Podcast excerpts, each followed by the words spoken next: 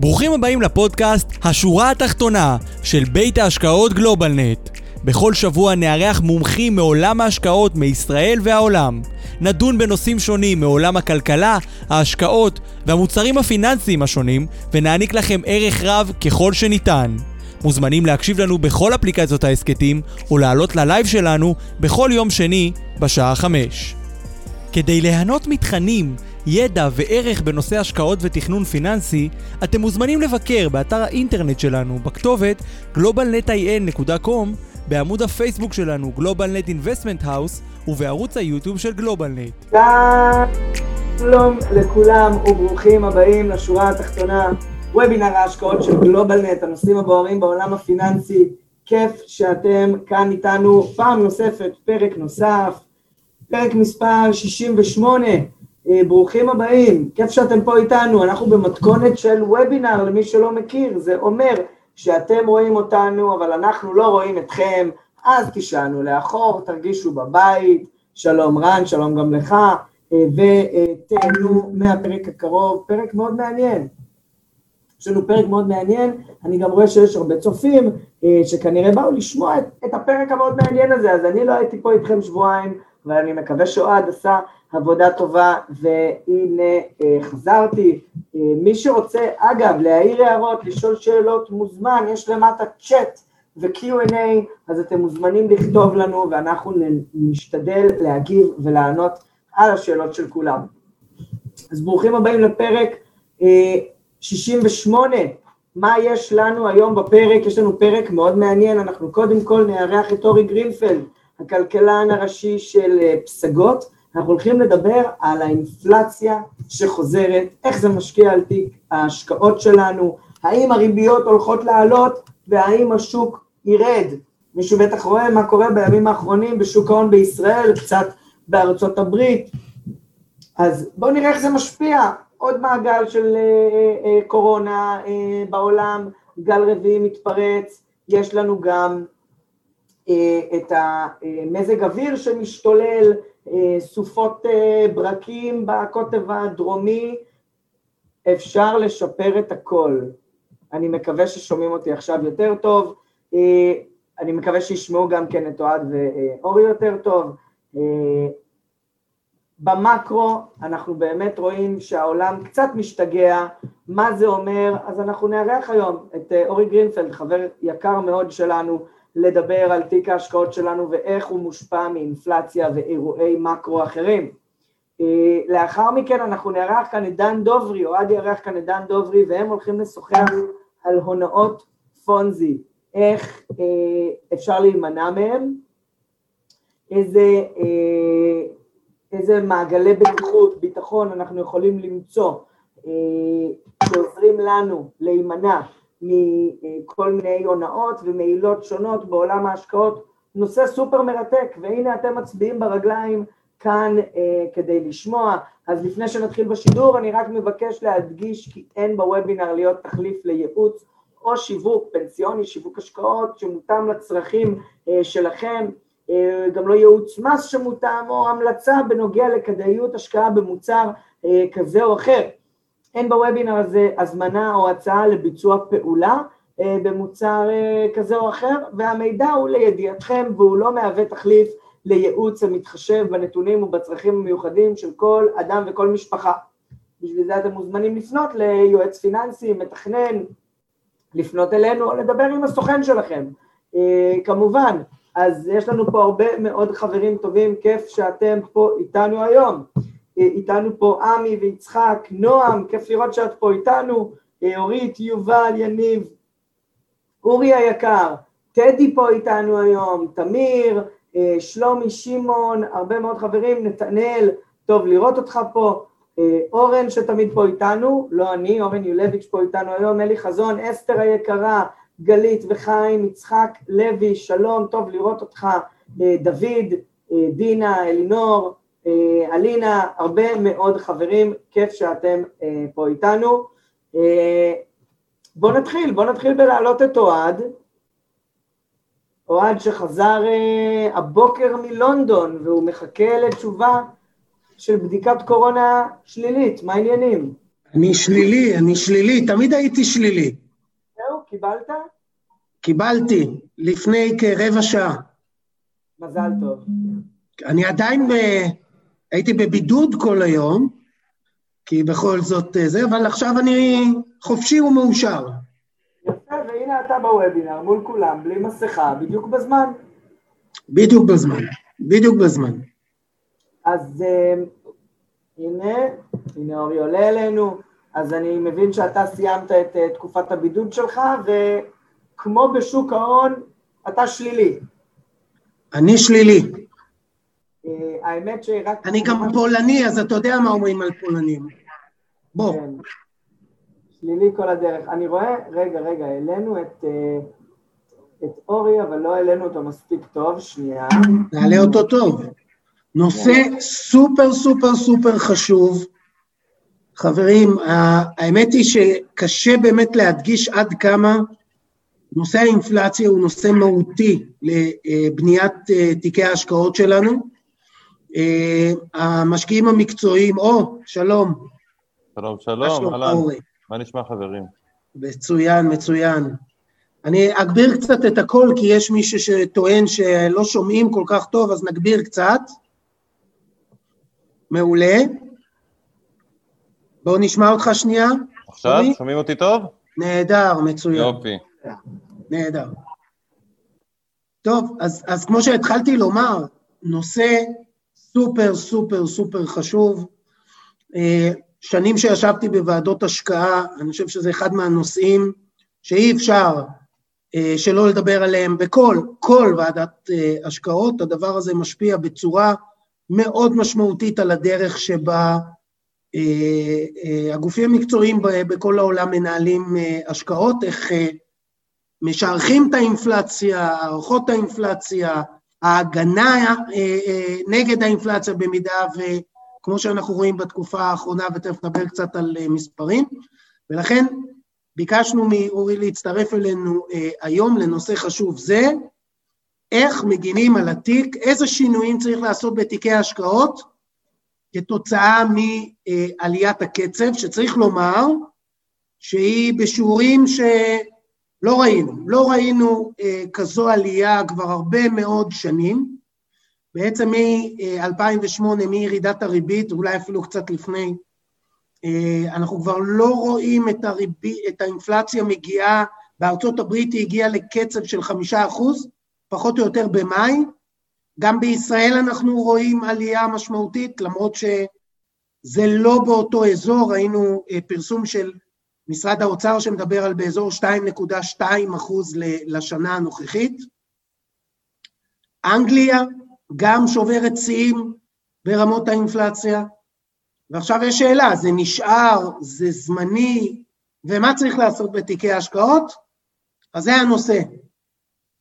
אוקיי, אוהד, האמת שכמו שאמרת, אנחנו מדברים על עלייה באינפלציה ועל אה, איזושהי התפתחות אינפלציונית, אה, אבל אולי צריך קודם באמת להגיד שבגלל שהגענו ממקום כל כך נמוך, זאת אומרת, לפני הקורונה, האינפלציה בישראל הייתה סביב החצי אחוז בשנה במשך כמה שנים, בממוצע, אפילו היו כמה שנים שהאינפלציה הייתה שלילית. ולכן, על אף שיש קפיצה, חשוב להגיד שאנחנו עדיין בסביבות אינפלציה שפעם ראינו אותן כנורמליות בישראל, סביב השני אחוזים, נכון שבארצות הברית כרגע זה יותר גבוה, אבל אה, לא מדובר פה על איזה שלא ניבהל ונדבר על זה היפר-אינפלציה או תהליכים של אינפלציה דו-ספרתית, אנחנו לא שם. מה שכן, כמו שאתה אומר, בארצות הברית האינפלציה היא חמישה אחוזים, בישראל שני אחוזים, באנגליה, בכל העולם אנחנו רואים עלייה, ואני חושב שצריך להפריד, לפני שמדברים על תיק השקעות ומה עושים איתו, צריך להפריד בין החלקים באותה אינפלציה שהם זמניים בלבד, שאו-טו-טו, עניין של כמה חודשים הם יוצאים מהמערכת, ואת החלקים שיישארו איתנו קדימה. מה זאת אומרת? אז, אז אורי, באמת בוא ניתן קצת, כי לא כל, ה, לא כל המאזינים שלנו הם אנשי מקצוע, רובם הם לקוחות, ולא תמיד הם מבינים איך, איך בנוי מדד המחירים לצרכן. בדיוק. בוא, בוא, בוא נגיד קצת על המבנה עצמו. בדיוק. אז בואו נבין, בואו ניקח למשל את מחיר הדלק. לפני שנה מחיר הנפט בכל העולם היה סביב ה-20 דולר לחבית. היום אנחנו במחיר נפט שהוא פי שלוש ויותר גבוה מזה. זאת אומרת שהייתה לנו קפיצה של מאות אחוזים במחיר הנפט, וזה מיד משתר... נכנס לתוך מחיר הדלק שמזנק גם בארץ, גם בעולם, אה, ולכן בהשוואה לשנה שעברה, וצריך לזכור, תמיד כשמסתכלים על אינפלציה מודדים אותה לעומת איפה שהיינו לפני שנה. האינפלציה היא תמיד בהסתכלות של 12 חודשים. אז לעומת אה, יולי אשתקד, מחיר הדלק הוא הרבה יותר גבוה. בואו ניקח דוגמה אחרת, אה, נסתכל למשל על מחירי המלונות. הייתה קריסה במחירי הדלק בעקבות הקורונה שהיא, שלא ראינו שנים, נכון. היה יום אחד שזה נסחר שלילי אפילו, אחוזים. נכון. אה, מחיר המלונות, עוד דוגמה מצוינת.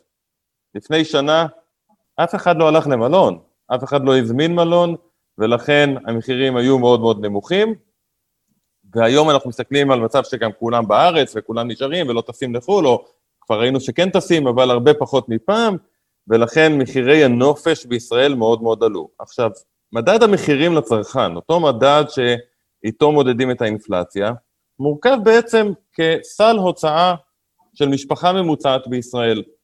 הולכים למשפחות, עושים סקר, ממש סקר, ושואלים על מה משפחה ממוצעת מוציאה כסף, ויש לא מעט סעיפים בהוצאה של משפחה ממוצעת בישראל שמאוד עלו בשנה האחרונה, אבל אין שום סיבה להניח שהם ימשיכו לעלות גם בעוד שנה. זאת אומרת, המחיר היום הוא הרבה יותר גבוה מלפני שנה, כשהיינו בתוך הקורונה, אבל סביר להניח שהגענו לאיזשהו שיא. מצד שני, ישנם מקומות במדד המחירים לצרכן שמאוד עלו בשנה האחרונה, אבל כנראה גם יישארו גבוהים קדימה. וזה בא לידי ביטוי קודם כל בכל מה שקשור לטכנולוגיה ותעשייה. יש בעיה גדולה היום בעולם. גם חומרים לתעשייה. בדיוק. יש בעיה גדולה של חומרי גלם, יש מחסור אדיר בשבבים, שרוב, שבבים אלקטרונים. רוב, המ, רוב המומחים מעריכים שהמחסור הזה יימשך עד לפחות עד אמצע 2022. עכשיו, כשאנחנו אומרים שיש מחסור בשבבים, זה נשמע, אוקיי, אז לפטופ, המחיר שלו אולי אה, עולה, או שאין כרגע במלאי, וכן הלאה, מחשבים, כל מי שיוצא החוצה רואה, מחירים של מחשבים מאוד מאוד עלו, אבל זה לא רק מוצרים אלקטרוניים, כי כמעט בכל מוצר היום יש שבבים, שבבים אלקטרוניים. מחירי, אין מכוניות למשל, מחירי הרכבים... במכוניות יש המון המון המון שבבים, המון. מחיר, בדיוק, ויש מחסור אדיר ברכבים, אנחנו כן. רואים את זה בארצות הברית, המגרשי חניה של כבר רכבים יד שנייה, בגלל שרכבים יד ראשונה יש מחסור, אז רכבים יד שנייה כבר ההיצע מאוד מאוד ירד, המגרשים ריקים. שנבין שבארצות הברית, ששם הכל, כשזה קורה, זה קורה מהר וחזק, מחירי הרכבים במדד המחירים לצרכן, יד שנייה, עלו בשנה האחרונה ב-45 אחוז. תארו לכם את התפיסה שמחירון של לוי יצחק קופץ ב-45 אחוזים בשנה אחת. לכן גם האינפלציה שם עלתה הרבה יותר מהר, כי שם כשקורה משהו קורה הרבה יותר מהר. אבל בסופו של דבר, אלו דברים שייקח זמן עד שהם ייפתרו. בואו ניקח עוד דוגמה. בעיית העובדים. בהרבה מקומות בעולם עדיין יש מחסור בעובדים, אה, בעיקר בארצות הברית, ולכן השכר עלה. גם פה בארץ הייתה תקופה ארוכה, שעדיין לא נפתרה לחלוטין, שבלא מעט מקומות, מסעדות, תרבות, אולמות אירועים וכן הלאה, היה מחסור בעובדים, אז העלו את השכר. ברגע שבעל העסק מעלה את השכר, הוא נאלץ גם להעלות מחירים כדי בעצם לספוג, להעביר לצרכן חלק מעליית השכר שהוא נאלץ לתת, אם לא את כולה, וזה בא לידי ביטוי בעליית מחירים. וזה גם, זה לא הולך לרדת, זה לא שיורידו את השכר חזרה, וכל זה עוד לפני שדיברנו על המשקל הכי כבד במדד המחירים לצרכן, שזה כמובן הדיור. בסוף, דיור זה הדבר שמשפחה מוציאה עליו הכי הרבה כסף, בישראל זה בערך רבע ממדד המחירים לצרכן, זאת אומרת רבע מהאינפלציה מגיעה משוק הדיור, ושם... אבל את... פה אנחנו מודדים את השכירות ולאו דווקא את מחירי הדיור, השכירות עלו מעט פחות מהמחירים עצמם, ממחירי הדיור עצמם. נכון, מסיבות טכניות, אה, לשכות, ה... הלשכות לסטטיסטיקה, גם בארץ, גם בעולם, זו לא המצאה ישראלית, לא מודדות את המחירים של הדירות עצמן, אלא מודדים בעצם את ההערכה לשוק הנדל"ן דרך מחירי השכירות, ומה שקורה באמת בדרך כלל, שמחירי הדירות עולים, אז מחירי השכירות גם עולים, אבל בפיגור, פיגור של בערך בין חצי שנה לתשעה חודשים, לוקח זמן עד שהדירה מתפנה ואז מעלים מחירים, זה לא קורה כל כך מהר, ולכן... וגם פה בארצות הברית זה קורה הרבה יותר מהר מישראל. כי ישראל יש פיגור גדול מאוד בנושא של עליית השכירות ביחס למחיר. זה נכון, למחיר. זה נכון, אבל המשמעות היא בעצם שאם אנחנו רואים מה קורה בשוק הנדל"ן בישראל, והביקוש למשכנתאות בשיא של כל הזמנים, והביקוש לדירות בשיא של כל הזמנים, ומחירי הדירות קפצו בלמעלה מחמישה אחוזים, סביר מאוד להניח שנסתכל חצי שנה מהיום, נראה גם את מחירי השכירות מטפסים כלפי מעלה, וזה כבר נכנס לתוך מדד המחירים לצרכן, ולכן האינפלציה כנראה תישאר גבוהה. זה לא שהיא תרד מיד חזרה לאפס, אבל היא תישאר גבוהה, הערכה שלנו שנראה את האינפלציה בישראל באזור של השני אחוזים תקופה די ארוכה. עכשיו עוד פעם, פעם זה היה נשמע לנו נורמלי. היום זה נשמע לנו גבוה כי היינו רגילים לאינפלציה של אפס.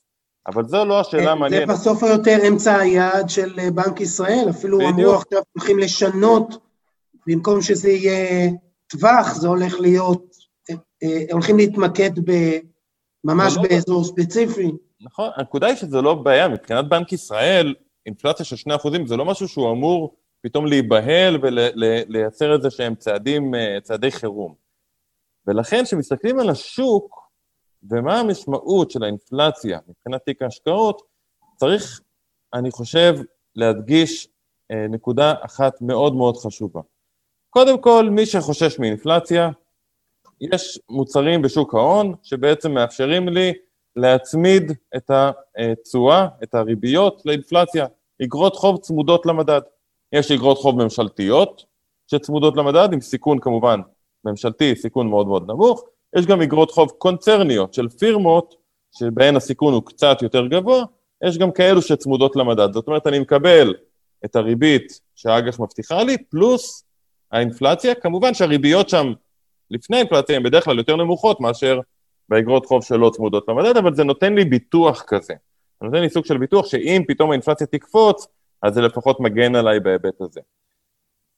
בחלק השני של תיק ההשקעות, שהוא לא החלק הסולידי... צריך לומר בהקשר הזה של, ה, של הריבית הצמודה, 40 אחוז מכל האג"חים אה, בעולם נסחרים בצורה שלילית בחלק הזה של הצמוד.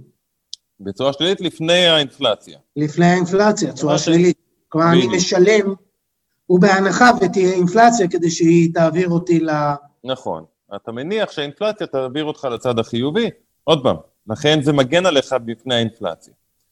עכשיו, השאלה היא, מה קורה בחלק השני של התיק, במניות, והנכסים הלא, הלא שכירים, הנכסים הריאליים וכן הלאה. ופה התמונה יותר, מס, יותר מסובכת, כי זה לא סתם להצמיד לאינפלציה. מי, היום ראיתי כותרת באחד העיתונים הכלכליים, אם אני לא טועה בגלובס, אבל לא, לא מתחייב, אה, שאינפלציה זה הדבר הכי גרוע לשוק, לשוקי המניות. ואני חושב שזה ממש לא נכון. זה ממש הפוך. ממש לא נכון. לא הפוך, לא מדויק, אלא צריך אה, להתעכב על נקודה נוספת מעבר לאינפלציה. יש אפילו מי שטוען שהשקעה במניות היא הגנה אינפלציונית. לאו דווקא, תכף, תכף נ, נ, נרחיב את זה. תראה, היסטורית, כשהאינפלציה התחילה להרים את הראש, בא הבנק המרכזי, בנק ישראל במקרה שלנו, ואמר, או, או, או, האינפלציה כבר שניים וחצי, שלושה אחוזים, לפעמים הייתה יותר גבוהה מזה אפילו, אין לי ברירה, אני נאלץ להעלות את הריבית כדי לעצור את האינפלציה. העלאת הריבית פגעה בשוק המניות, כי בעצם העלאת ריבית הופכת את הנכס הסולידי, חסר סיכון, פיקדון בבנק, לאטרקטיבי יותר. ואז אני, פחות מעניין אותי לקחת סיכון וללכת לשוק המניות. זאת אומרת שאינפלציה היסטורית בדרך כלל גררה גם שינוי במדיניות של הבנק המרכזי, זאת אומרת העלאת ריבית, וזה פגע בכלכלה, בפירמות וכמובן בשווקים, בשוק המניות. היום התמונה הזו לא רלוונטית כנראה, בינתיים לפחות. למה? כי באינפלציה של 2 אחוזים, שזה מה שאנחנו כרגע רואים, בנק ישראל לא יעלה את הריבית. הוא אולי יפסיק עם כל התוכניות חירום שהיו לו, של קניית אגרות חוב ממשלתיות, אה, והזרמות מיוחדות לבנקים וכן הלאה, את זה הוא יפסיק. קונצרני אבל... שהוא קנה לא מעט, שלושה וחצי פחות או יותר מיליארד בחודש. נכון, אז את זה הוא יפסיק, אבל הוא לא יעלה ריבית, ואם הוא לא מעלה ריבית, אם הריבית נשארת אפס והכלכלה צומחת, בוא נניח שהגל הרביעי הזה אתה יודע, זה, זו הנחה, אנחנו כרגע ממש בתח, בתחילת התהליך, שאי הוודאות היא מאוד גבוהה, כי אנחנו לא יודעים אם הגל הרביעי הזה יתברר כבאמת גל רביעי, האם אנחנו הולכים ל... אה, אני לא רוצה להגיד סגר, אבל מגבלות נוספות וכן הלאה. השוק התחיל לפחד מזה, ראינו היום את הירידות בשווקים, מתחילים לחשוש שלמרות החיסונים, יצטרכו לעשות דברים כדי עוד פעם לטפל בנושא של הקורונה, וזה מייצר פגיעה כלכלית. אבל בואו נניח שהגל הרביעי הזה הוא לא חמור כמו הקודמים, הכלכלה סך הכל צומחת, לא נכנסים למיתון נוסף וכן הלאה, ריבית אפס עם צמיחה כלכלית זה מקום טוב להיות במניות. צריך לשאול איזה מניות עדיפות בסביבת אינפלציה, ופה מה שאמרת מתחבר, כי יש ענפים, תתי ענפים, חברות ספציפיות, שיותר קל להן להגן עליי כמשקיע מפני האינפלציה. למה? אם אני למשל משקיע בחברות uh, של uh, מסחר קמעונאי, uh, ביגוד, הנהלה, uh, מוצרי אלקטרוניקה וכן הלאה, יש תחרות מאוד גדולה בענפים האלו, ולא תמיד קל לקמעונאי להעלות מחירים. כי הוא מתחרה לא רק מול המתחרים שלו בארץ, הוא גם מתחרה היום מול כל העולם, דרך האינטרנט. ולכן, יכול להיות מצב שלמרות האינפלציה, אנחנו לא נראה את המקומות האלו מעלים מחירים, מה שאומר שהם בעצם נפגעים. לעומת זאת, מקומות כמו תעשייה, שהרבה יותר קל להעלות מחירים, כי אין תחרות גדולה, שם האינפלציה בעצם מאפשרת ליצרנים להעלות מחירים, והעלאת המחירים שלהם מתורגמת לעלייה ברווח, או לפחות לשמור על הרווח הקיים. זאת אומרת שמניות, בסוף אני קונה חברה, חברה זה נכס ריאלי, זאת אומרת זה שומר לי על הרווח ב, ושומר עליי מהאינפלציה, שומר עליי מפני האינפלציה, אבל כן צריך לדייק ולהגיד, צריך לראות שלחברה שאני משקיע בה, יש כוח תמחור. עכשיו, הלקוחות שלנו לא ייכנסו לכל חברה וחברה, זה אנחנו עושים, זה העבודה שלנו, אבל כן אפשר להגיד שיש ענפים שיותר ברור, למשל, ענף הטכנולוגיה, מאוד קל שם להעלות מחירים. כל היוניקורנים למיניהם, זה חברות ש... אמרת תעשייה, טכנולוגיה. בדיוק, אין את החוץ. דיור, מה שאמרת, דיור, פיננסים, גם... פיננסים, אגב, גם, גם על נכון. הפיננסים, בדרך כלל לבנקים ולחברות הביטוח, אינפלציה עושה טוב. לעומת זאת, מקומות שאנחנו יודעים שיש תחרות מאוד גדולה, שקשה להעלות מחירים, הקמעונאים מצד אחד צריכים להעלות את השכר לעובדים שלהם, כי האינפלציה שוחקת לעובדים את השכר, אז הם מבקשים העלאות שכר. מצד שני, הם לא יכולים בעצמם להעלות מחירים, אז הרווחים שלהם בעצם סופגים איזושהי פגיעה, וזה משפיע על הענף. אז נורא נורא חשוב... זה דיון מאוד מאוד חשוב, דיון סקטוריאלי. זה אחד מהאופציות לשינויים שניתן לעשות בתיק השקעות. לבוא ולומר שמי שמפחד אה, אה, מאותה התפרצות אינפלציונית, אם, אם נגיד, אה, אם היא תהיה באמת ברת קיימא לאורך זמן, יוכל להשקיע באותם סקטורים שיש להם את היכולת לבצע התאמת מחירים בצורה קלה יותר מסקטורים שיש בהם תחרותיות גדולה יותר. בדיוק, חד משמעית. אז זה כבר שינוי שאפשר לעשות. זה שינוי שאפשר וצריך לעשות, אה, וכמובן להתייעץ עם אנשי המקצוע. והשינוי השני זה באמת אה, להמשיך להגדיל או לפחות לשמור על החלק ותיקים של הנכסים הריאליים. זאת אומרת, לא הנכסים שנסחרים בבורסה, כמו למשל השקעות בנדל"ן, השקעות בתשתיות אה, וכן הלאה, אלו נכסים באמת ששומרים עליהם מפני אינפלציה כי הם מתומחרים בצורה ריאלית. אם אני משקיע, אם אני למשל משקיע בבניין של אה, אה, מגורים, ומחירי השכירות עולים, אז הכס... העלייה הזאת מגיעה אליי בסופו של דבר. אה, במחירי הדירות אם הם עולים בוודאי, אז גם. אז... ו- ואתה אמרת חמישה אחוז קצב, אה, שזה עלה עד עכשיו, אבל הקצב בישראל הוא באזור העשרה אחוז, וראינו מדינות שכבר ב-14 וב-20 אחוז. כן, שוק הדיור... בתחום של הדיור.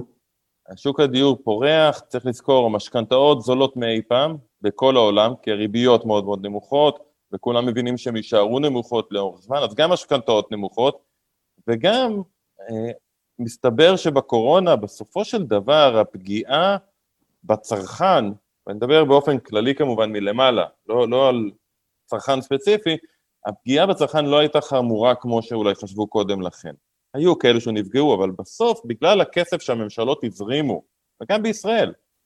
הפיצויים שניתנו, פיצויים כנגד הפגיעה בהכנסות, והעזרה לעצמאים, ודמי האבטלה המוגדלים שניתנו, בעיקר בארצות הברית, שם נתנו לכל מי שמובטל, הכפילו לו את השכר, והוא הרוויח יותר בקורונה משהוא הרוויח קודם לכן, וזה בעצם יצר מצב שלאנשים יש פתאום חיסכון מאוד גדול, צריך לזכור שהם גם לא הוציאו הרבה שנה שלמה. לא טסו לחו"ל, לא קנו יותר מדי, לא יצאו מהבית יותר מדי. לא הלכו למסעדות. בדיוק, אז יש פתאום חיסכון נורא גדול, ריביות מאוד מאוד נמוכות, אתה יודע, מספרים שהתורות לחנויות של לואי ויטון מעולם לא היו כל כך ארוכים.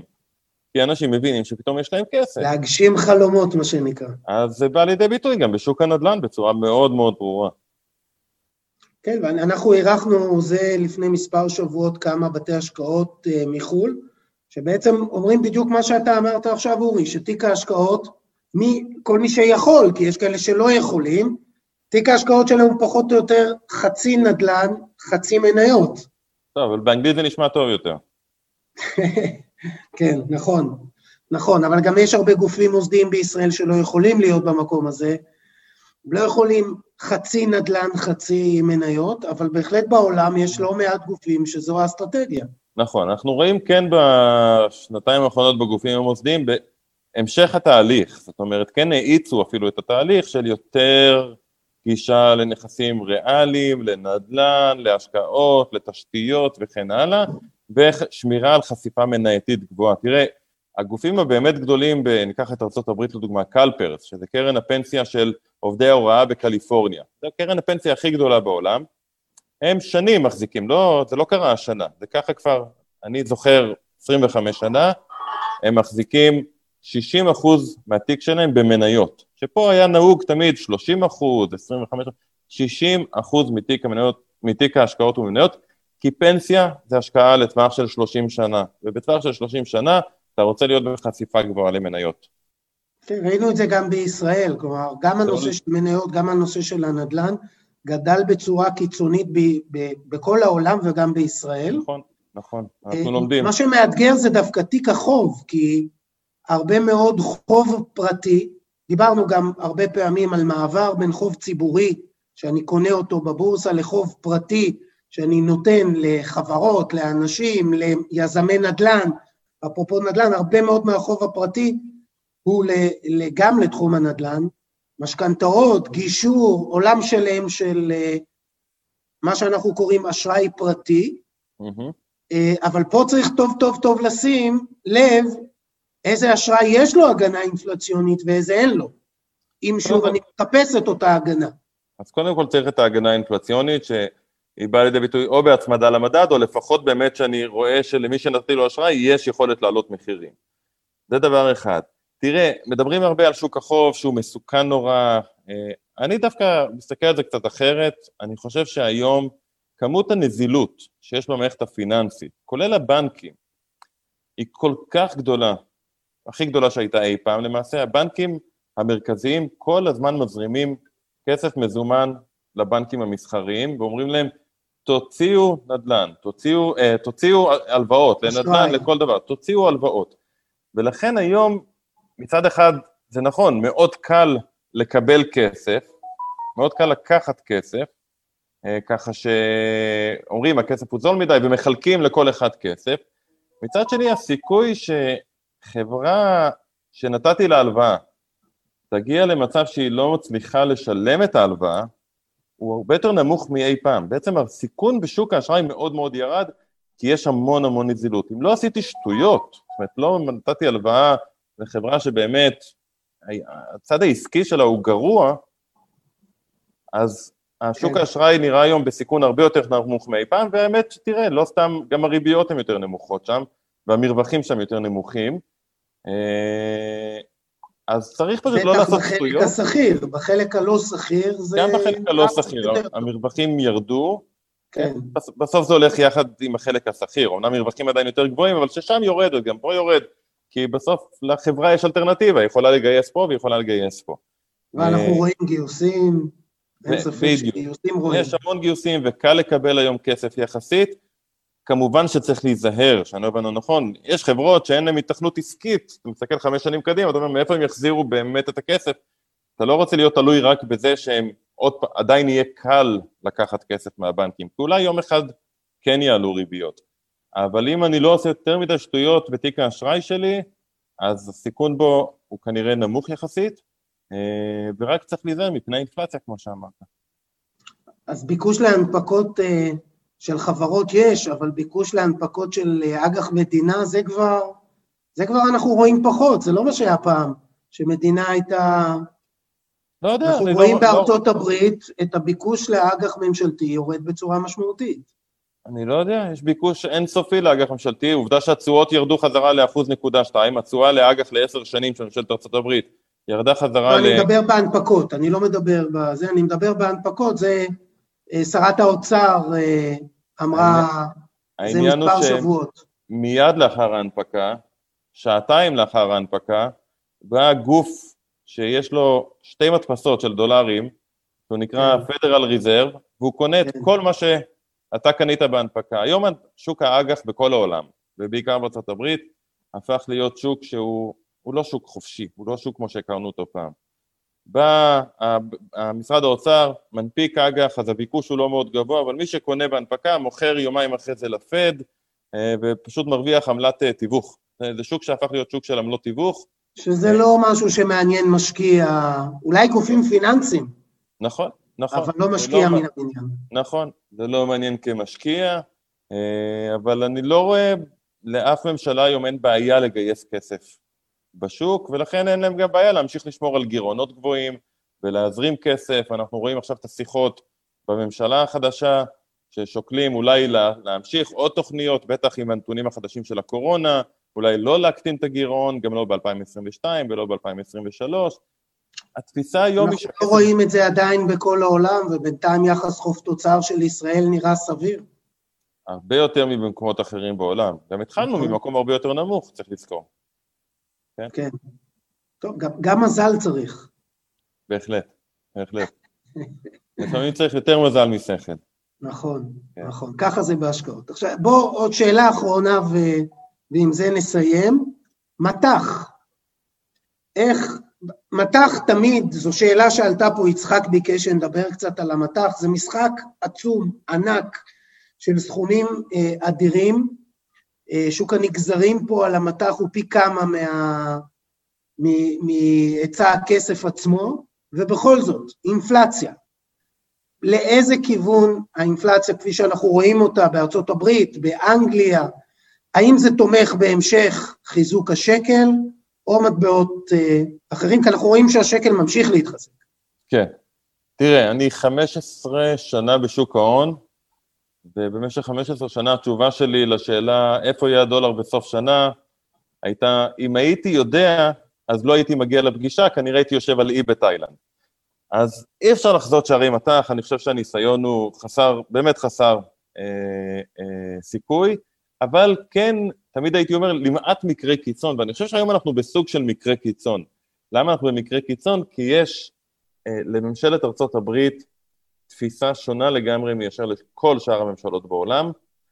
התקציב שביידן מנסה להעביר הוא תקציב שבעצם אומר שהאמריקאים ממשיכים להדפיס דולרים בקצב אדיר שאף מדינה אחרת בעולם, כולל גוש האירו, כל, כל המדינות ביחד, לא מתקרב בכלל לקצב ההדפסות שלהם, והמשמעות היא שאני מסתכל קדימה כמגמה, אני לא מדבר על מה, איפה הדולר יהיה באוגוסט או בדצמבר, כמגמה, הדולר צריך להמשיך להיחלש מול רוב המטבעות המשמעותיים בעולם, כי פשוט יהיו כל הזמן הרבה יותר דולרים חדשים ממטבעות אחרים. עכשיו זה על הדולר בעולם, זה, זה לא אומר מה יקרה לשקל, כי צריך גם לנתח את ישראל. בהיבט הזה, סך הכל, תראה, השקל מתחזק כבר שנים, נכון. מסיבות מאוד ברורות, הייצוא הישראלי הוא אבל מאוד אם, חזק. אם יש פה אנשים, יש פה הרבה אנשים שמשקיעים בחו"ל, אין, אין ספק שזה מאוד משמעותי היציאה החוצה. והם שואלים את עצמם, כי זו שאלה לגיטימית ור, ורחבה, באיזה מטבע לצאת החוצה? כי אני יכול לבחור, אני יכול את אותה השקעה הרבה פעמים לעשות ביורו או בדולר או במטבעות אה, pound, ו- ובאמת נשאלת ההשקעה, בטח קרנות עם קלאסים וכל מיני אפשרויות וגידורים, ו...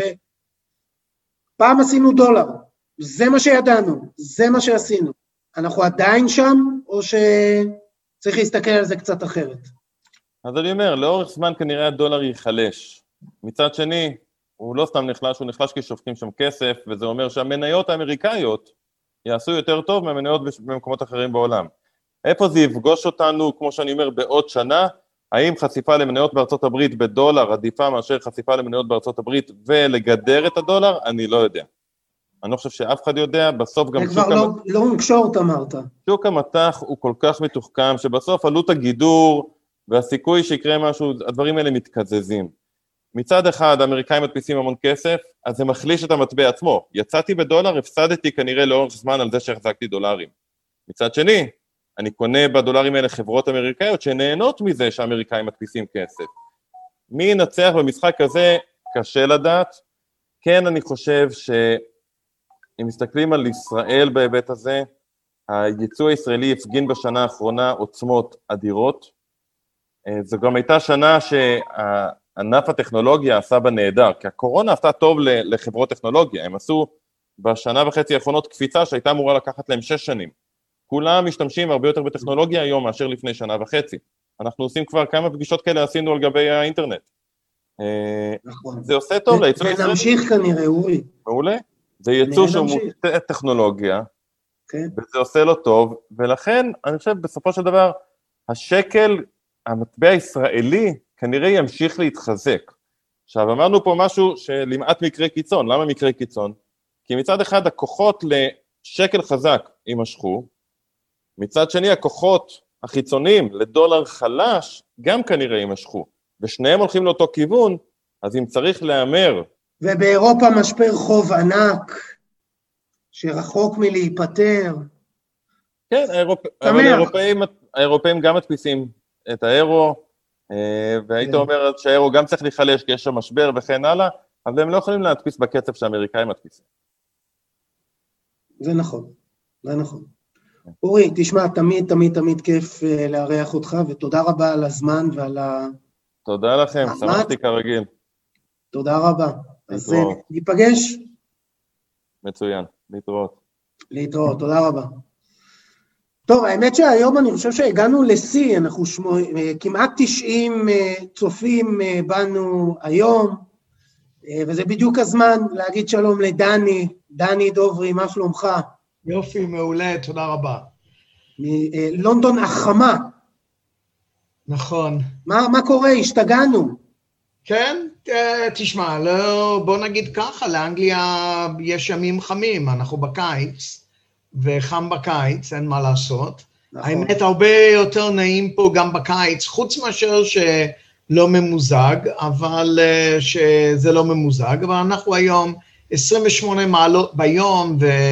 מה שנקרא בערך 18 מעלות בלילה, עדיין בערב זה די נעים, אפשר לומר, אפשר לשבת בגינה, בחצר, ממש בכיף, בנוחות, וגם, אתה יודע, אין צורך במזגן עדיין בלילה. מאוורר וחלון פתוח זה בהחלט פותר 100% מהבעיה. כן. אבל אני קניתי מזגן, מה שבטוח בטוח. יש לי מזגן נייד כזה שהולך אחריי. אם אני צריך, אז אני פותח. כן. טוב, היום אנחנו uh, מדברים שוב, צריך לומר, על הונאות פונזי. אפשר היה לחשוב שהציבור יתבגר, שהציבור לומד.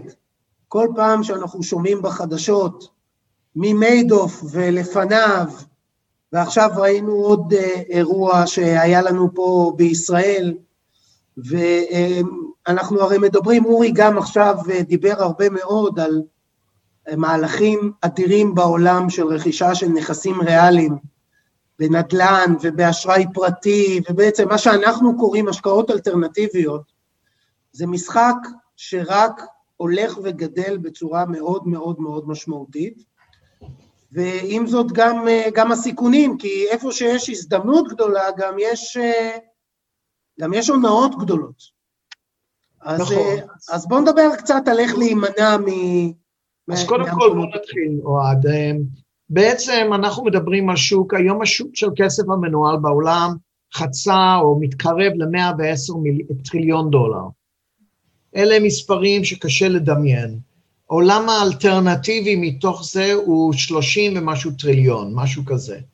זאת אומרת, זה ההשקעות, לא השקעה כשבן אדם קונה בית פרטי, את זה לא סופרים בכלל, אלא כחלק מפורטפוליו השקעות של לקוח, זה הכוונה. קנה כמה דירות והוא משכיר אותן. אפילו זה לפי דעתי לא ברישום. אוקיי? זאת אומרת, אם קנית בקרן, כן. זאת אומרת, במשהו רשום. אם קנית את זה באיזה private equity כזה, שאף אחד, חברה בע"מ שאף אחד לא יודע עליו, או שקנית ישירות נכס כהשקעה, זה לא בתוך ה-110 טריליון דולר, כי ה-110 טריליון דולר מדובר על כסף מנוהל.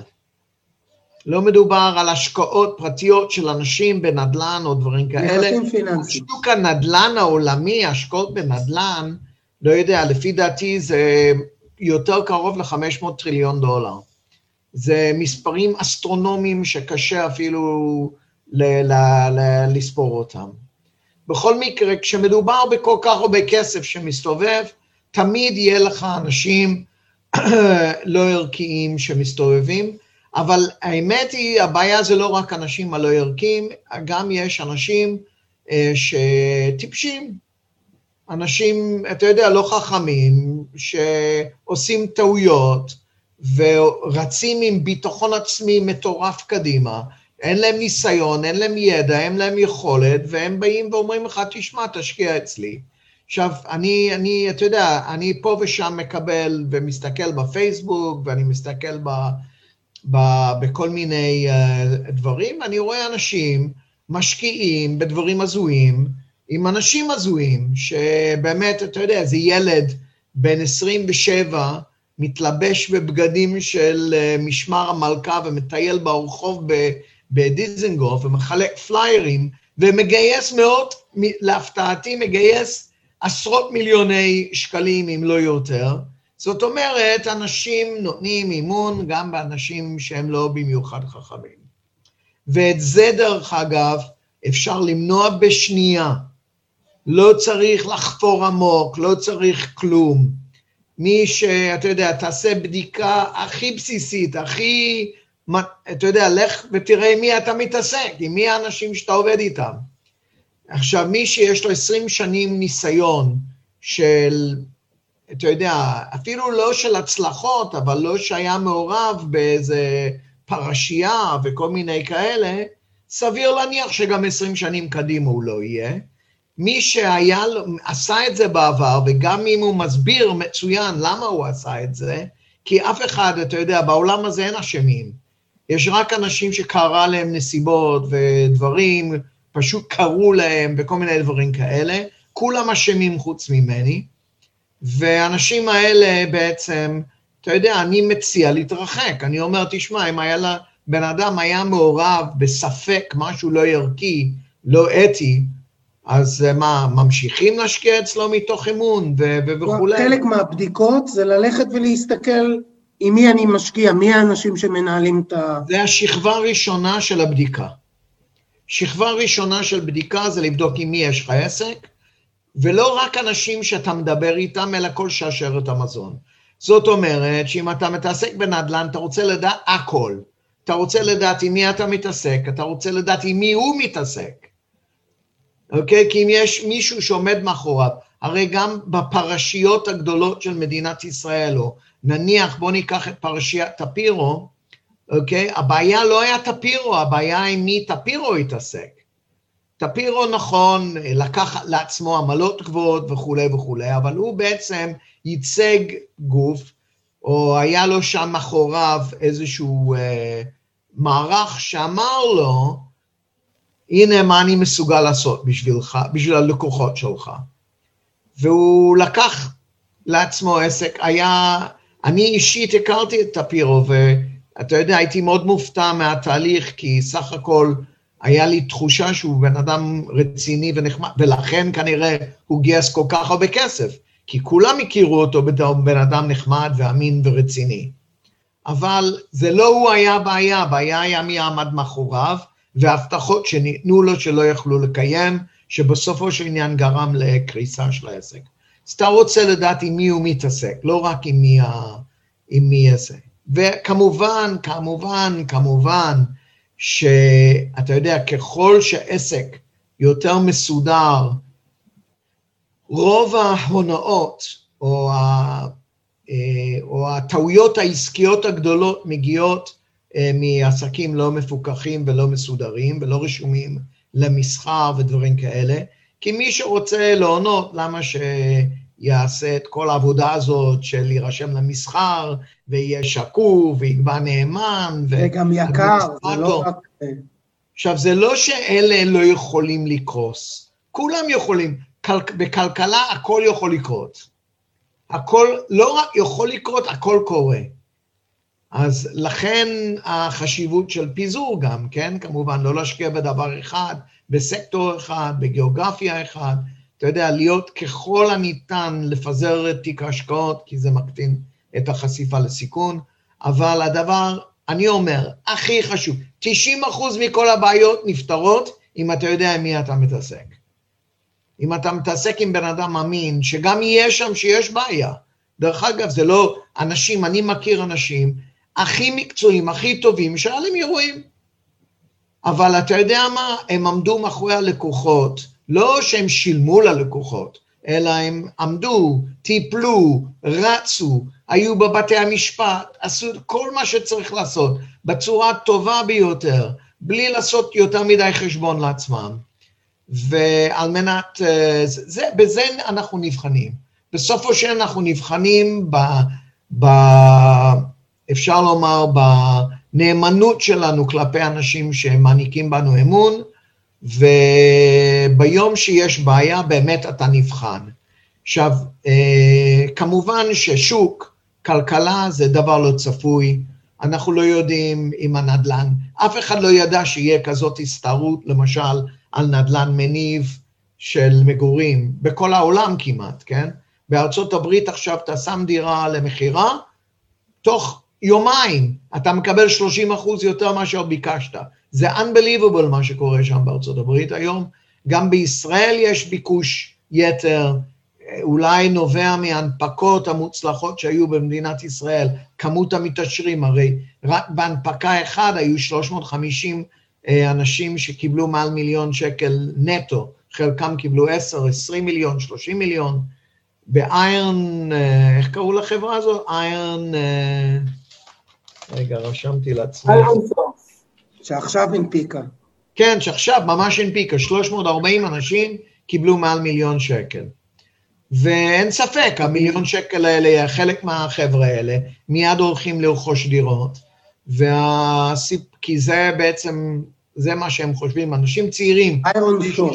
40 פתאום יש להם, או משפרים דירה, אם היה להם דירה במיליון וחצי, עכשיו הולכים לחפש דירה בשלושה מיליון, וזה מייצר ביקושים, מעלה מחירים וכולי וכולי וכולי, כל אז הדברים... בואו בוא נחזור, נתמקד בנושא של אה, הונאות הפונזי. בואו נראה איזה סדרה של טיפים יש לנו בשביל הצופים שלנו, המשקיעים שלנו, כדי להימנע מכניסה לפרויקטים שבהם אה, פשוט הונים אה, וגונבים להם כספים.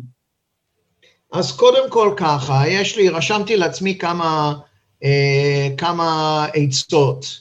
אז אני אומר, קודם כל, אה, תמיד להיות חשדן. דבר ראשון, תהיה חשדן. לא איזה, אין, אה, אה, אתה יודע, ש, לפעמים שמציעים לכם עסק that's too good to be true, בדרך כלל זה בגלל ש-it's just too good to be true. זאת אומרת, אם, אם העסק, אם פתאום באים אליכם עם 25% תשואה בשנה, צריך להיות חשדן.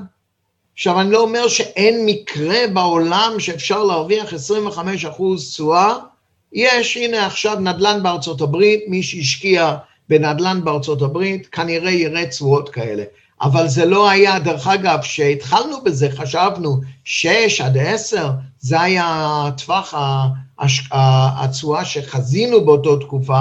הנה, אני בעצמי השקעתי באיזשהו פרויקט כזה, והנה שנה וחצי לאחר מכן, אחרי שלקחתי את ההכנסה החודשית, שזה היה בסביבות ה-8-9 אחוז בשנה, עכשיו העסק נמכר בקרוב ל-30 אחוז רווח הון, זאת אומרת, אני אראה בערך 20 נניח, כי אני צריך לשלם מס, אבל uh, עדיין זה היה פרויקט שלא יכלנו לחזות את ההצלחה, ואני סך הכל מחזיק בנכס הזה שנה וחצי, הלוואי שהייתי שם הרבה יותר כסף בזה, אבל זה המציאות. לא יודעים... יש פה שאלה בקהל, סליחה שאני עוצר אותך. כן. אני פשוט מנסה גם להביא את ההערות שיש לנו פה מה, מהצופים. האם באמת אנחנו מכירים באופן אישי הונאות מהסוג הזה? מה זאת אומרת? מה, מה, מה הכוונה לשאלה? כל הזמן האם יש לנו... קיים, האם הם עדיין קיימים? האם באופן אישי אנחנו מכירים? בטח שהם קיימים. תראה, אני, אנחנו משת... אני אספר לכם מה שהיה לי בעבר. בעבר פנה אליי איזושהי קבוצת משקיעים שהתעניינו באיזו השקעה באנגליה, או באותה תקופה גם אודי אלוני היה איתי והיה מעורב בעניין הזה. וכשהייתי באנגליה פגשתי את הגוף שבעצם טיפל במה שהם טענו היה בתי אבות, שמניבים תשואה של עשרה אחוז כל שנה. היינו שם בפגישה הזאת, הבן אדם אה, ישב, הסביר לנו את הכל, אנחנו הבנו מיד שבעצם מדובר בעצם במכירת יחידות בתוך בתי אבות, אה, אז בעצם מי משלם לנו עשרה אחוז? חברת הניהול. אז הכל זה חברת הניהול, מאה אחוז אחריות של חברת הניהול. אם חברת הניהול תצליח, יש לנו סיכוי לראות את הכסף, אם חברת הניהול לא תצליח, אז, אה, אה, אז לא נראה את הכסף. אז אני ואודי אמרנו, אוקיי, מה מתחילים? במאזן.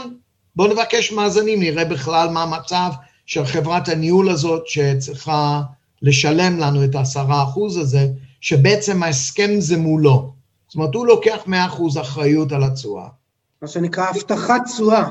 נכון, ביקשנו את, הצ... את המאזן של החברה ולא קיבלנו.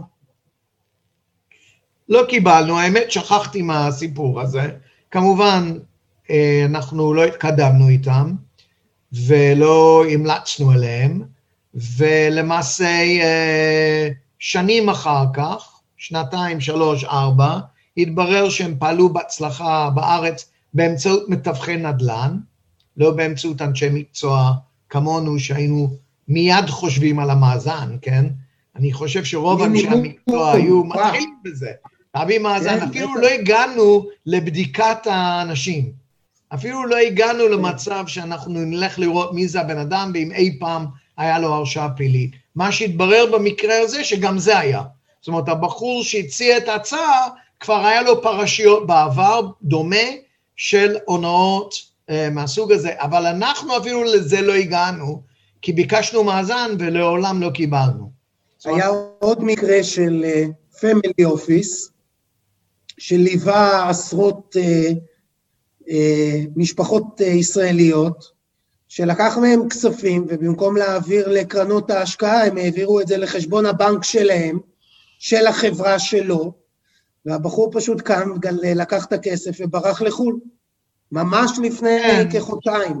ואני, אני, אתה מדבר על הבחור הזה, ה-family office בארץ, שהיה נכון. אצלנו במשרד, ולא שזה, הוא, הוא בא כמשקיע אצלנו, לא, כ, לא רצה שאנחנו נשקיע אצלו, אז מאוד היה, תראה, מאוד קל לעלות על דבר כזה. בעצם, אתה, השקעת בחשבון הפרטי שלו. חשבון החברה, העבירו כסף לחשבון הפרטי, מה זה לא מעלה חשד? נכון. ברור שזה מעלה חשד. זאת אומרת, אם, תראה, בהשקעה, קודם כל, הכסף חייב לעבור לנאמן. שיהיה מי שאפשר לבוא אליו בטענות. זה אומר שאם אין לך נאמן, אל, לא ללכת אה, להשקעות מהסוג הזה. כן, נאמן, מסמך הנמקה, מה הולכים להשקיע, מה הוא הבטיח לך. עכשיו, לא מספיק שהבחור מבטיח לך, צריך שהנאמן יבטיח את זה. זאת אומרת, לפחות שהכסף יגיע, תראה, יכול להיות שאנחנו נשקיע במשהו שהוא לא טוב, אוקיי? יכול להיות שהשקענו ב, לא יודע, קניון, וקניון התרסק, הנה, אתה רואה, כתוצאה מהכובד וכל הדברים האלה, כבר זה היה מגמה, בגלל טכנולוגיה ומכירות ישירות וכל הדברים האלה, היה מגמה, אבל הקוביד בעצם חיסל, הנה, לפני שבוע, גאפ הודיעו שהם סוגרים את כל החנויות שלהם בעולם. גאפ, גאפ. דרך אגב, מי שבא ללונדון, יש מציאות בגאפ. בחנויות של גאפ הכל זה עכשיו עשירית מחיר, חצי מחיר, אפשר לקנות כמה דברים ממש יפים במחיר. עכשיו הייתי בלונדון, לא לקחת אותי. ג'ני, ג'ני הלכה, קנתה, באותו זה, ביחד, באותו יום ביחד איתך, היא הלכה לגאפ והביאה קצת שלל לנכדים שלנו. בכל מקרה, אה, אבל מי היה מאמין שגאפ היה מקבל החלטה כזאת שכמובן משפיע על כל הקניונים ברחבי העולם. אז הנה זו השקעה לא טובה, אבל לפחות אנחנו רוצים לדעת שהכסף שלנו הגיע לאן שאנחנו רוצים שהוא יגיע. במקרה של הבחור הזה, בכלל זה, זה היה בחשבון הפרטי שלו ושל קרוביו, אח שלו, הדוד שלו, לא יודע.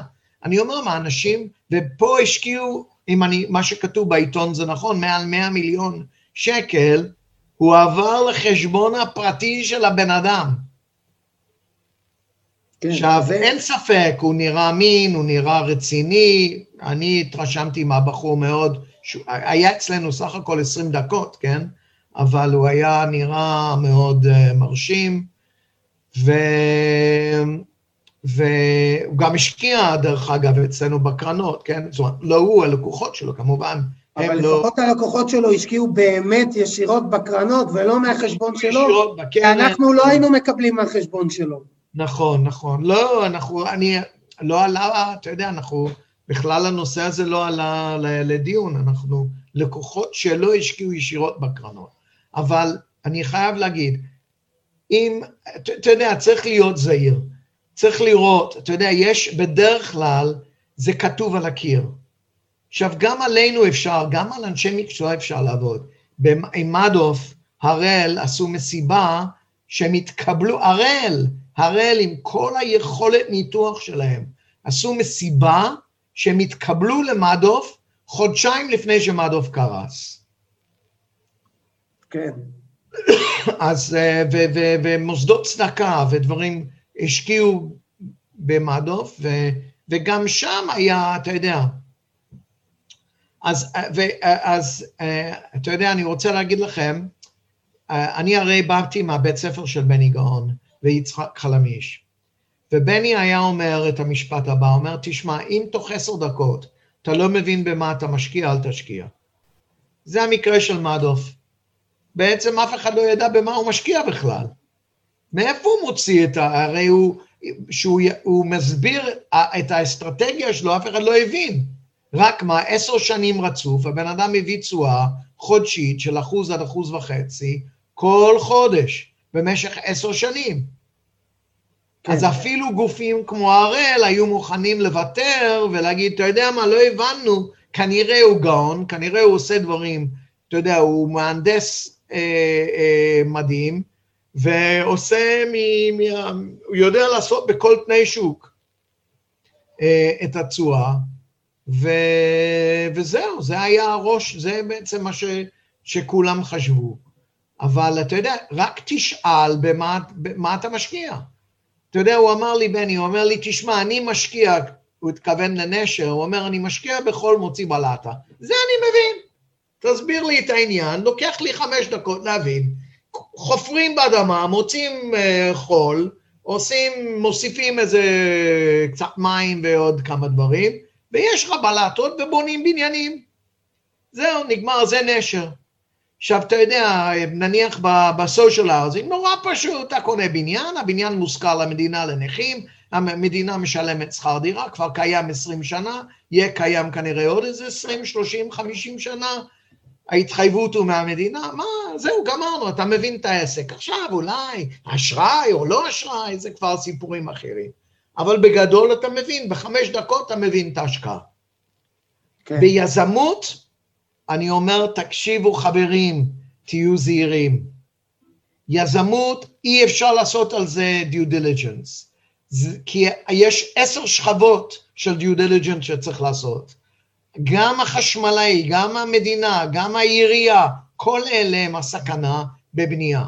פתאום uh, אתה יודע, זה לא, לא מקובל, זה נדחה, האישור הזה לא מגיע, החשמלאי נעלם, שילמו לאיזה, לא יודע, בחור שעושה, ומי זה האנשים האלה? אתה יודע, אותם אנשים שעושים לכם שיפוצים בבית, אז אתה מבין עם מי אתה מתעסק, אתה מבין, אתה אה, מזמין משהו מאיזה לא יודע מה, והסחורה נאבד בדרך ונעלם ומגיע באיחור של שבועיים ושלושה שבועות וחודש ושנה, עוד בתנאי, אה, אה, בתנאי אה, כובד, יש להם גם תירוץ מצוין לא למסור בזמן או לא למסור בכלל.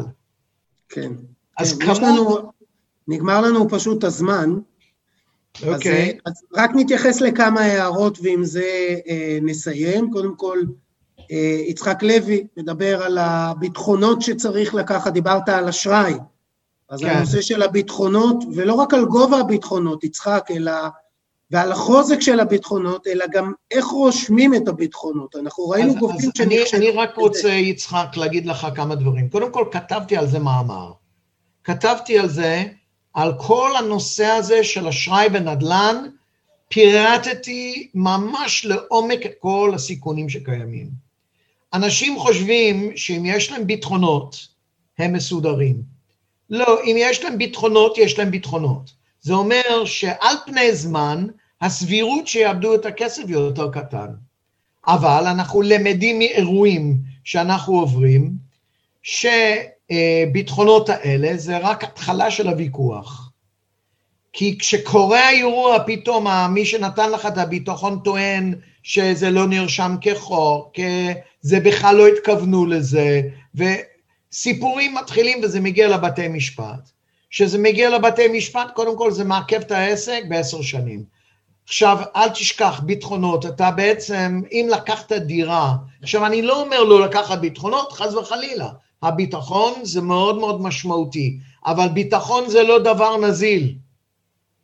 ואתה, ברגע שאתה צריך לממש ביטחונות, אתה צריך לקחת בחשבון שיכול להיות, יכול לקחת לך עשר שנים הרבה לראות את. הכסף שלך חזרה, במקרה הטוב, גם עשרים וגם שנה. בטוח כמה. הנה, יש היה לי הרבה עכשיו... הוצאות, הרבה הוצאות בזה. מה? הרבה הוצאות זה הרבה. הוצאות, זה הרבה הוצאות. תראה, למה אנחנו אוהבים את מה שאנחנו ניסינו לבחור? כי אנחנו גם חושבים על האקזיט, איך אנחנו יוצאים מהעסק הזה, אוקיי? ואנחנו אוהבים לשלוט, לא להיות תלוי בביטחון של מישהו וכל מיני כאלה. אז אה, אתה יודע, תשים לב לסגנון של ההשקעות שלנו, יצאנו מהעולם הזה של ביטחונות אה, על ההשקעה, כי בכלל לא בא לנו להיות בצד של לרוץ אחרי, יש לי כאלה קרנות מהעבר, שאני עכשיו רודף אחרי הביטחונות, וזה יצחק, ברור שמעורבות משפט, בנקאית, ורשות לניירות ערך, כן. ובינתיים כל היועצים אוכלים לנו את הכל. כן. את החלק... ברור שערבות בנקאית, יצחק, זה מאוד מאוד משמעותי. הערבות בנקאית. זה משהו אחר, זה ברור, זה אחרת, זה נזיל, אם אתה יכול לקבל ערבות בנקאית על אשראי, אז קח. בהחלט, כמובן. זה כמו לקחת אה, איגרת לא, חוב, איגרת חוב של הבנק, בדיוק אותו דבר. זה, זה האיגרת חוב, אז כל, כן. הבנקים לא ייתנו לך להרוויח כסף איפה שיש ערבות בנקאית. אוקיי, טוב, אנחנו מנסים לעשות את זה, לוקחים 100% מההכנסות. כן, זמננו תם. מה? דני, תודה רבה רבה רבה על זמנך. ממש ושוב, בכיף. תודה לאורי בכיף. גרינפלד, אה, האסטרטג הראשי של פסגות. עדיין יש פסגות, עדיין קיים המותג הזה, והוא האסטרטג הראשי. אז תודה רבה לך, אורי, שהיית איתנו, ושוב גם את? דני. לאן הוא הולך? לא, לא, הוא נשאר בפסגות, הרי פסגות פוצלה. הוא נשאר, הוא הוא נשאר ממשיך. בפסגות. אה, לא ידעתי. אוקיי, יופי. בסדר גמור, מצוין. טוב, חברים. דני, תודה רבה אוהד. תודה לכם, ביי לכם. אה, גרשון, אני מניח, שואל אם אפשר לשלוח את ההקלטה של ההרצאה, הכל אונליין בפייסבוק. אתם יכולים להיכנס לפייסבוק שלנו, עכשיו אני אשים לכם את הכתובת אה, של הפייסבוק, אתם יכולים להיכנס ולצפות ממש עכשיו, זה גם בלייב בפייסבוק, יש לנו גם צופים ברגעים אלה בפייסבוק, אה, ולכן הכל עולה בלייב לפייסבוק שלנו, אז אתם מוזמנים להמשיך לעקוב אחרינו גם בפייסבוק. הנה, אני רושם לכולם את הכתובת של הפייסבוק. תודה לכם שהשתתפתם, תודה לכולם. אה, היה אה, כיף גדול, היה מאוד מעניין, שגם עם אורי גרינפלד היה מעניין, וגם עם דן בנוגע להונאות ואיך נזהרים מהם בעולם ההשקעות שהוא עולם מפחיד, אין מה לעשות, הוא עולם עם סיכון, אז תודה שהשתתפתם, אנחנו נתראה גם בשבוע הבא, בתוכנית הבאה של השורה התחתונה. תודה שהייתם פה איתנו היום, תודה לכל מי שצפה ונשאר והיה. הרבה מאוד חברים נשארו איתנו עד הסוף, אז תודה לכם על זה, ושיהיה שבוע טוב, בתקווה, בלי קורונה, ושהדבקות ירדו, ושמזג האוויר יתאזן, ושהבורסות לא יקרסו, וכל ההשקעות יעלו, אבל העיקר, העיקר, העיקר, הרבה הרבה בריאות. חברים, תודה רבה לכולם. נתראה בשבוע הבא בשורה התחתונה. כאן מגיע לסיומו עוד פרק מלא ערך של הפודקאסט השורה התחתונה מאת בית ההשקעות גלובלנט. תודה רבה שהייתם איתנו והאזנתם לפרק. אתם מוזמנים לבקר אותנו באתר האינטרנט שלנו globalnetil.com, לעקוב אחרינו בעמוד הפייסבוק שלנו GlobalNet Investment House וללחוץ לייק כדי לעקוב אחרינו. כל הפרקים של השורה התחתונה זמינים בערוץ היוטיוב של גלובלנט. להתראות בפעם הבאה.